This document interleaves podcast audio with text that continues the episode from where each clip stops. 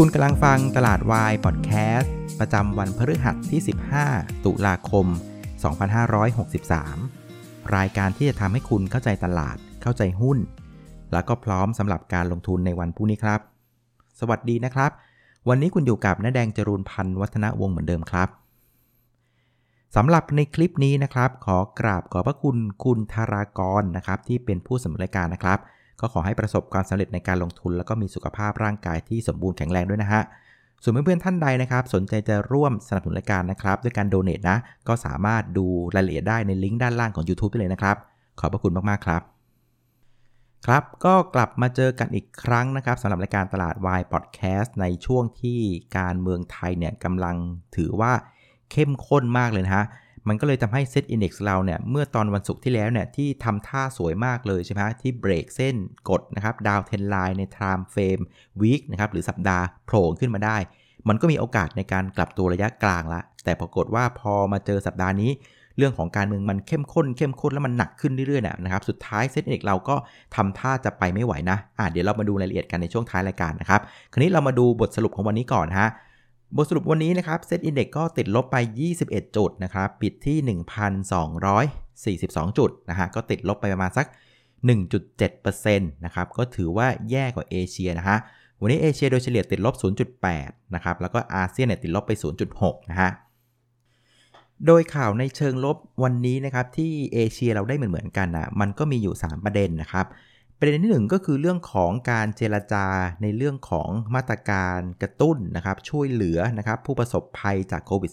-19 ที่สหรัฐอเมริกาเนี่ยสุดท้ายเนี่ยมันก็ยังไม่ลงตัวสักทีนะครับทางฝั่งรีพับลิกันนะครับของคุณทรัมป์เนี่ยก็ยังมองตัวเลขประมาณสัก 1.8 ล้าน trillion จริงๆ แกขยับมาจาก 1.5 เป็น 1.8 แล้วนะ แต่ปรากฏว่ามันก็ยังไม่เพียงพอนะครับ เพราะว่าฝั่งเดโมแครตเองเนี่ยแกมองตัวเลขประมาณสัก 2.2 ล้าน trillion นะครับ คือแค่ตัวเลขน่ะมันไม่เหมือนกันไม่ลงตัวน่ะ มันก็เลยทำให้ตัวเนี้ยมันเลยไม่สามารถออกมาเป็นกฎหมายได้สักทีนะครับ อันนี้ก็ถือว่าเป็นความโชคร้ายของอเมริกันนะที่ พรรคการเมือง2พรรคอะยังคงเรียกว่าเล่นแง่กันนะครับ สุดท้ายคนอเมริกันนะที่ได้รับความเดือดร้อนจากเรื่องพวกนี้ก็ยังคงไม่ได้เงินอยู่นะครับ อันนี้เป็นข่าวที่ไม่ค่อยดีนักสำหรับคนอเมริกันนะ รวมถึงตลาดหุ้นทั่วโลกด้วย เพราะว่าถ้าเศรษฐกิจอเมริกันซึ่งเป็นเศรษฐกิจที่ใหญ่สุดในโลกเนี่ยยังฟื้นตัวได้ช้าหรือสะดุดเนี่ยมันก็ทำให้อ่าโอกาสที่ตลาดหุ้นอื่นๆเศรษฐกิจอื่นๆเนี่ยจะฟื้นเหมือนอเมริกันอะมันก็ยากนะคือจีนไปคนเดียวไม่ไหวหรอกอเมริกันมันต้องไปด้วยนะครับอันนี้ก็เลยกลายเป็นข่าวร้ายให้กับตลาดหุ้นทั่วโลกนะฮะ ส่วนประเด็นที่2นะครับก็จะเป็นจากฝั่งยุโรปนะฮะปรากฏว่าที่ฝรั่งเศสตอนนี้ก็มีเรียกว่าอยู่ในสถานการณ์ที่ประกาศพรกฉุกเฉินแล้วนะเกี่ยวกับเรื่องของการติดนะครับโควิด -19 ในขณะที่ฝั่งประเทศอังกฤษเองนะครับก็มีแนวโน้มนะครับที่กำลังจะทำการล็อกดาวน์ประเทศเป็นครั้งที่ 2 แล้วนะครับ แล้วก็ประเด็นที่3เนี่ยนะครับ ตอนนี้ราคาน้ำมันดิบ future นะครับติดลบไปถึง3%นะครับ เวสเท็กซัสนะ ก็หลุด 40 เหรียญไปแล้วนะครับ มันก็เลยทำให้ ประเด็นเหล่านี้มากดดันตลาดหุ้นนะครับที่ยุโรปแล้วก็อเมริกานะครับดาวโจนส์ฟิวเจอร์ตอนนี้นะครับติดลบไปประมาณสัก 270กว่าจุดนะลบไป 1%แล้ว ส่วนตลาดหุ้นยุโรปนะในภาคบ่ายก็ติดลบกันประมาณสัก 2-3%เลยทีเดียวนะครับ อันนี้ก็เป็นประเด็นที่คล้ายๆ กันในเอเชียวันนี้ที่รับข่าวเหมือนกันนะครับ แต่ว่าในฝั่งของบ้านเราเองเนี่ยก็มีประเด็นที่หนักเข้ามากว่าเพื่อนก็คือเรื่องของการเมืองนะครับ คือตอนเช้าเนี่ยแม้ว่าเราจะตื่นมาเซอร์ไพรส์กับเกี่ยวกับเรื่องของการที่ทางฝั่งรัฐบาลเนี่ยสามารถเรียกว่าเข้าไปยึดพื้นที่คืนมานะครับจากผู้ชุมนุมบริเวณหน้าทำเนียบได้นะครับ ซึ่งถือว่าเซอร์ไพรส์นะเพราะว่าก่อนหน้านี้เองเนี่ยนะครับแกนนำเองเขาก็มองว่าเขาจะพักค้างแรมนะครับเรียกว่าคุมพื้นที่ที่ ทำเนียบรัฐบาลได้อย่างน้อย 3 คืน แต่เอาไปประมาณปรากฏว่า คืนเดียวยังไม่ทันผ่านเลย ปรากฏว่าตอนตอนตีห้าน่ะโดนทางฝั่งของตำรวจน่ะเข้าไปยึดพื้นที่คืนได้เรียบร้อยแล้วนะครับ ยึดไม่พอนะครับ ก็มีการจับแกนนำคนสำคัญไปถึง 2-3 คนด้วย อันนี้ก็ถือว่าเป็นข่าวที่ค่อนข้างเซอร์ไพรส์นะ แต่ว่าอย่างไรก็ดีเนี่ยก็ยังไม่จบนะ เพราะว่าเหล่าผู้ชุมนุมเองก็มีแกนนำในลำดับถัดไป ก็มีการนัดชุมนุมกันต่อนะครับ ซึ่งปรากฏว่านะครับการนัดชุมนุมรอบนี้เนี่ยจะขยับออกมาจากหน้าทำเนียบมาที่สี่แยกราชประสงค์นะครับ ซึ่งก็ต้องยอมรับว่าบริเวณสีแยกราชประสงค์น่ะถือว่าเป็นใจกลางสำคัญของกรุงเทพมหานครเลยนะครับ เป็นทั้งแหล่งช้อปปิ้ง แหล่งธุรกิจต่างๆนะครับ เต็มไปหมดเลย และที่สำคัญคือบริเวณนั้นอะมันเป็นบริเวณที่มีการเรียกว่าระบบการขนส่งที่อะง่ายสะดวกนะครับ โดยเฉพาะรถไฟฟ้านะครับ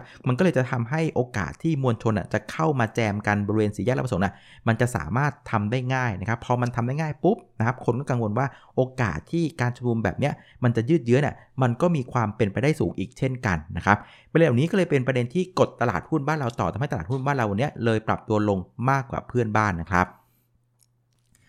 คราวนี้การเคลื่อนไหวของ Set Index ในตอนเช้านะครับ พอเรารับข่าวแบบนี้นะครับ ตลาดหุ้นบ้านเราก็เปิดกระโดดลงไปเลย 8 จุดนะครับ เปิดแล้วเนี่ยแกก็ซึมลงทางเดียวเลยนะครับ โดยตอนเช้าเนี่ยไปปิดตลาดที่ 1,253 จุดนะครับ ก็เป็นการปิดลบไปประมาณสัก 10 จุด เมื่อเทียบกับ เมื่อเย็นวันพุธนะฮะ แต่ว่าอย่างไรก็ดีเนี่ยถ้าดูดีๆนะ ไอราคาปิดตอนเช้าที่ 1253 นะครับ ถือว่าลดลงไปประมาณเพียงแค่ 2 จุดจากราคาเปิด อ่านนี่ดีๆนะ 1253เนี่ยเท่ากับลบ 10 จุด เมื่อเทียบกับราคาปิดในวันพุธ แต่ 1253เนี่ยเท่ากับลบเพียงแค่ 2 จุดจากราคาเปิด เพราะฉะนั้นมันแปลได้ว่าในฝั่งตอนเช้าเนี่ยนะครับ มันเป็นลักษณะของไม้ตกใจ เช้ามาไม่รู้ล่ะ โกยโกยโกยไว้ก่อนนะครับก็ขายหุ้นทิ้งกันนะครับแล้วก็มานั่งรอดูสถานการณ์ เราจึงเห็นว่าราคาปิดในช่วงเช้าน่ะมันไม่ได้ต่างกับราคาเปิดมากนักห่างกันเพียงแค่ประมาณสัก 2 จุดนะครับอย่างไรก็ดีตอนบ่ายเนี่ยตลาดหุ้นเดินหน้าลงต่อนะครับถ้าเราดูราคาปิดวันนี้ก็คือบริเวณสัก 1,242จุดนะครับ เมื่อเทียบกับราคาปิดในตอนเช้า จะเห็นว่าเซ็ตอินดี x เนี่ยนับเฉพาะภาคบ่ายนะภาคเดียวเนี่ยลงไปประมาณสัก 10 จุดเลยนะครับ อันนี้มันแปลว่านะครับหลังจากนัก นักลงทุนเนี่ยเสพข้อมูลเต็มที่ละนะครับ ก็เริ่มรู้ว่าเอ้ยความเสี่ยงมันยังมีอยู่นะ ประกอบกับตัวของเซ็ตอินดี x เองเนี่ยในภาคบ่ายก็เริ่มหลุดแนวรับสำคัญนะครับ คือเมื่อตอนสัปดาห์ที่ผ่านมานะครับ downtrend line timeframe week ที่เราให้ไว้เป็นเส้นแนวต้านน่ะมันคือบริเวณสัก 1250นะครับแล้วเซ็ตอินดี x มันก็ทะลุมาได้เรียบร้อยแล้วนะครับคราวนี้ไอแนวต้านตัวเนี้ยมันกลายมาเป็นแนวรับนะครับซึ่งผมก็ให้เป็นแนวรับสำคัญในสัปดาห์นี้ถ้าตราบใดไม่หลุด 1250 สามารถสะสมได้ แต่ปรากฏว่าพอตอนบ่ายปั๊บนะครับตลาดหุ้นเริ่มเซลงมาเซลงมาแล้วก็หลุด 1250 ปั๊บนะครับแล้วเราได้เสพข้อมูลเต็มที่แล้วทุกรอบได้แล้วนะครับแกนนำโดนจับเท่าไหร่จะทุนที่ไหนกันต่อ ก็เลยกลายเป็นว่าโอเคนะครับเมื่อหลุด 1250 ก็เริ่มถอยกันดีกว่านะครับก็เลยทำให้ตลาดหุ้นในภาคบ่ายนะก็ไหลลงอย่างต่อเนื่องนะครับไปปิดที่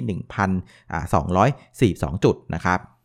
เพราะฉะนั้นภาคบ่ายนะ่ะมันเลยเป็นอาการที่ว่าเสพข้อมูลรอบด้านแล้ว หลุดในรับสำคัญแล้วก็ถอยดีกว่านะฮะ คราวนี้มาดูในเชิงของตัวหุ้นกันบ้างนะครับชุดหุ้นที่ช่วยพยุงตลาดในเชิงบวกวันนี้นะครับ3ตัวแรกก็จะเป็นตัวของปตท GC นะฮะบวกมา 2%ตัวที่ 2 ก็จะเป็นธนาคารกสิกรไทยบวกมา1%นะครับแล้วก็ตัวของเมืองไทยแคปิตอลนะครับบวกมา1%นะครับ ในไลน์ของปตท GC เนี่ยราคาหุ้นเนี่ยสามารถเบรกนะครับ high ในรอบ 2 สัปดาห์ได้นะครับ แต่ว่าถ้าไปดูในเชิงพื้นฐานนะเท่าที่เช็คดูนะครับ ปรากฏว่าแนวโน้มงบไตรมาส 3 ที่จะออกมานะคือมันจะหดตัวทั้ง Q on Q และ Year on Year เนี่ยระดับ 70%เลยทีเดียวนะครับ ก็แปลกใจอยู่เหมือนกันว่าทำไมหุ้นมันถึงเบรกขึ้นมาได้นะครับ ในขณะที่ฝั่งของธนาคารเองเนี่ยก็เป็นภาพของการเด้งนะ เพราะว่าเมื่อวานถ้าจำได้เนี่ยธนาคารน่ยลงกันยกแผงเลย แต่วันนี้ก็เป็นภาพของการเด้งอ่อนๆนะครับ แต่ว่าเท่าที่ดูเนี่ยเมื่อวานน่ยลงไปประมาณสัก 3%แต่มันนี้เด้งกันประมาณสัก 1%มันเน็ตสุดที่แล้วน่ะก็ยังเป็นภาพที่ไม่ดีเท่าไหร่นะฮะส่วนชุดหุ้นที่กดตลาดวันนี้นะครับสามอันดับแรกก็จะเป็นตัวของ AOT ลบไป3%นะฮะ Delta ลบไป 7%แล้วก็ CRC ลบไป 6%นะครับ ในเคสของ AOT เนี่ยนะครับก็น่าจะเป็นเรื่องของความวุ่นวายนะครับของภาคการเมืองนะครับที่ย้ายเข้ามาสู่ใจกลางสำคัญของการท่องเที่ยวนะครับแม้ว่าฝรั่งจะไม่มานะไอคนไทยเที่ยวกันเองมันก็เที่ยวกันตรงนี้แหละนะครับก็เลยทำให้ตัวของ AOT เนี่ยปรับตัวลงครับในขณะที่เดลต้าเองเนี่ยก็เป็นภาพของการขายทำไรนะ เพราะว่าราคาหุ้นเนี่ยใกล้เต็มมูลค่าแล้วฮะผมเข้าไปเช็คดูมีบางโบรกเนี่ยเริ่มมองมูลค่าเหมาะสมของเดลต้าอยู่ที่ประมาณสัก 200 บาท มันก็ตึงๆแล้วนะครับมันก็เลยทำให้ตัวของเดลต้าเนี่ยปรับตัวลง แล้วก็ดึงเพื่อนๆลงมาด้วยไม่ว่าจะเป็น KCE ฮะครับแล้วก็ตัวของฮาน่านะฮะส่วนตัวของ CRCA นะครับก็น่าจะเป็นเรื่องของการย้ายฐานการชุมนุมแหละนะครับจากเดิมเนี่ยก่อนหน้าเขาไปอยู่ที่ตัวของทำเนียบรัฐบาลใช่ไหมครับอันนี้พอย้ายมาที่แยกราชประสงค์ซึ่งตัวนั้นน่ะถือว่าเป็นจุดไข่แดงนะครับของกลุ่มเซ็นทรัลเลยนะครับก็เลยทำให้ราคาหุ้นอะ ปรับตัวลงนะครับ วันนี้เนี่ยผมอยู่แถวออฟฟิศเซ็นทรัลเวิลด์เหมือนกันนะครับตอนนั้นประมาณสัก3โมงกว่าๆนะก็มีข่าวแจ้งเลยว่ากำลังจะปิดห้างแล้วนะนะครับใครจะกลับก็ให้รีบกลับกันนะครับก็เลยทำให้ตัวของ CRC เนี่ยซึ่งเมื่อวานจริงกราฟมาดีมากก็เลยพังเลยฮะวันนี้ลบไป 6%เช่นเดียวกับตัวของ CPN นะก็ปรับตัวลงเช่นกันนะครับ ส่วนถ้าเกิดดูเป็นกลุ่มเป็นก้อนนะครับ ก็ไม่ค่อยเป็นกลุ่มอะไรเท่าไหร่นะ ส่วนใหญ่เท่าที่ผมเห็นนะ่ะมันเป็นลักษณะของหุ้นขวัญใจกองทุนอะถูกสาดกันลงมาหมดเลยนะครับ อย่างเช่นตัวของ Home Pro BJC โอสถสภา GPSC CPF คาราบาวนะครับ BTS BEM B กลิมเนี่ยเนี่ยชุดหุ้นกองทุนหมดเลยนะครับ ก็เดาได้เลยว่าวันนี้กองทุนลดน้ำหนักแน่นอนนะฮะ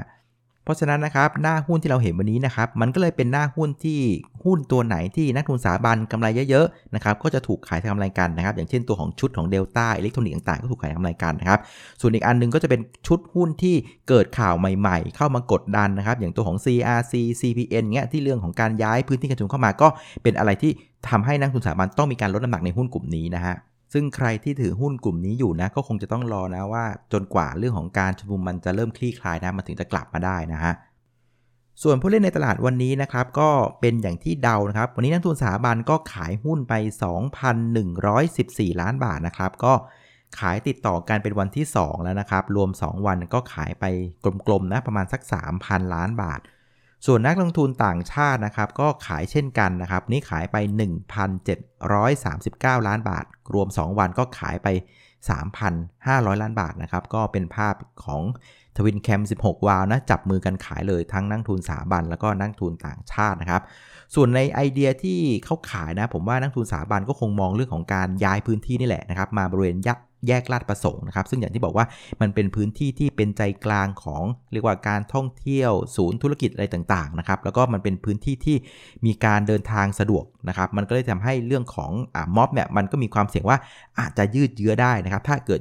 ใช้ตัวของแยกลาดประสงค์เป็นจุดศูนย์กลางในการชุมนุมนะครับ ในขณะที่ฝั่งนุ่นต่างชาติเองเนี่ยนอกจากเรื่องการเมืองแล้วนะครับในเชิงของ valuation ของ Set Index เองเนี่ยล่าสุดเข้าไปดูนะครับ PE ratio นะ trailing นะครับยังอยู่ระดับ 21.4 เท่า ก็ยังถือว่าสูงมากนะครับ เพราะว่ามันสะท้อนเป็นประมาณสัก 1.5 standard deviation ถ้ามองใน time frame ประมาณสัก 10 ปีนะครับ เพราะฉะนั้นจะเห็นว่า valuation ของเซ็นอินเด็กก็ยังไม่ถือว่าเซ็กซี่ให้ฝรั่งหยุดขายนะครับส่วนในภาพรวมนะครับมูลค่าการซื้อขายวันนี้ก็อยู่ที่ 54,209 ล้านบาทนะครับ ก็เพิ่มขึ้น 4%ก็เป็นภาพของการลงพร้อมกับวอลลุ่มนะฮะครับมาถึงช่วงสุดท้ายนะครับสำหรับประเด็นในวันพรุ่งนี้แล้วก็แผนการลงทุนนะครับ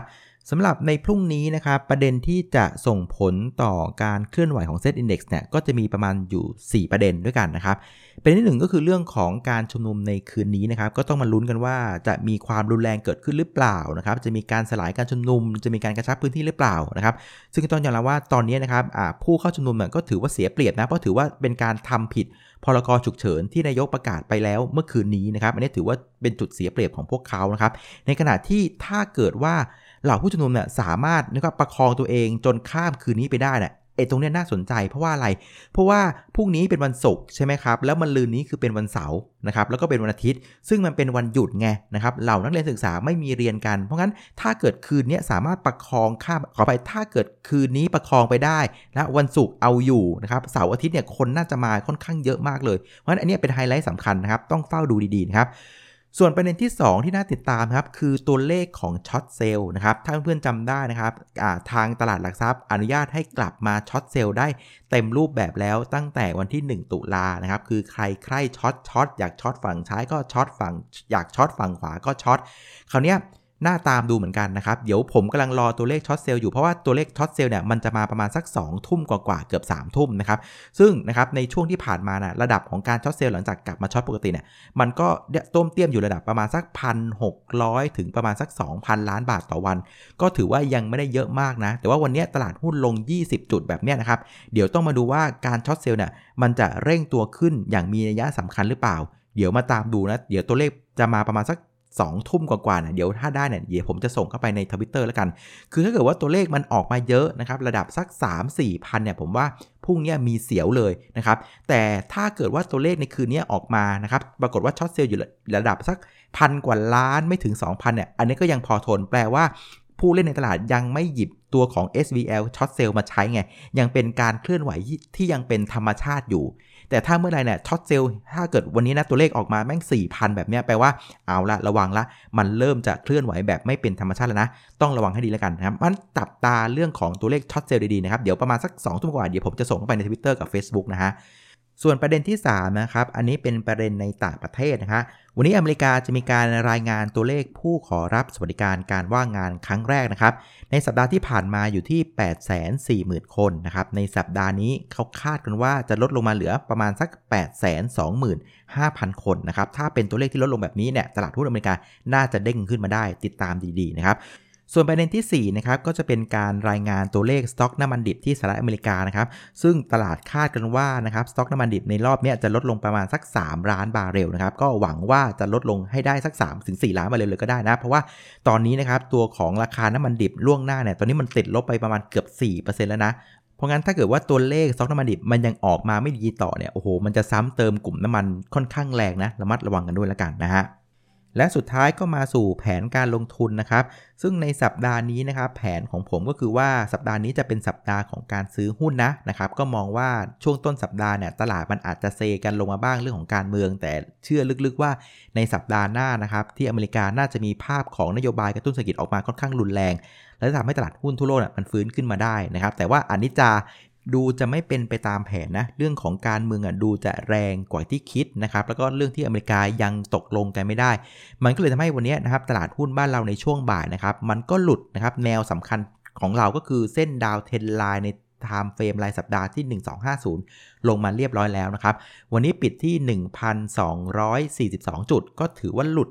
1250 มาเด็ดขาดแล้วนะ 8 จุดนะครับ ถ้าเกิดมันจะมีพลิกล็อกล่ะ ก็คือวันพรุ่งนี้แหละนะครับ ถ้าเกิดตลาดมีอะไรที่มันกลับมาเป็นเชิงบวก แล้วกลับย้อนขึ้นเหนือ 1250 ได้ อันเนี้ย ก็ต้องลุยต่อไปนะแต่ว่าบนวินัยวันนี้เนี่ยเราหลุด 1250 มาเรียบร้อยแบบเด็ดขาดแล้วนะครับก็ต้องยอมมอบตัวถอยออกมาคัดลอดออกมานะครับรอจังหวะที่มันมั่นใจจริง ๆ เราค่อยกลับเข้าไปใหม่ก็ได้นะครับ ตอนนี้ต้องบอกว่าการมีเงินสดเยอะๆนะเป็นลาบอันประเสริฐนะฮะ เอาละครับ วันนี้ก็คงจะครบถ้วนนะครับสำหรับรายการตลาดวายพอดแคสต์นะครับและเหมือนเดิมนะครับพรุ่งนี้วันศุกร์นะฮะไม่มีรายการตลาดวายพอดแคสต์นะครับเราไปเจอกันอีกทีตอนช่วงบ่ายๆเที่ยงๆวันอาทิตย์นะครับวันนี้ลาไปก่อนนะครับ สวัสดีครับ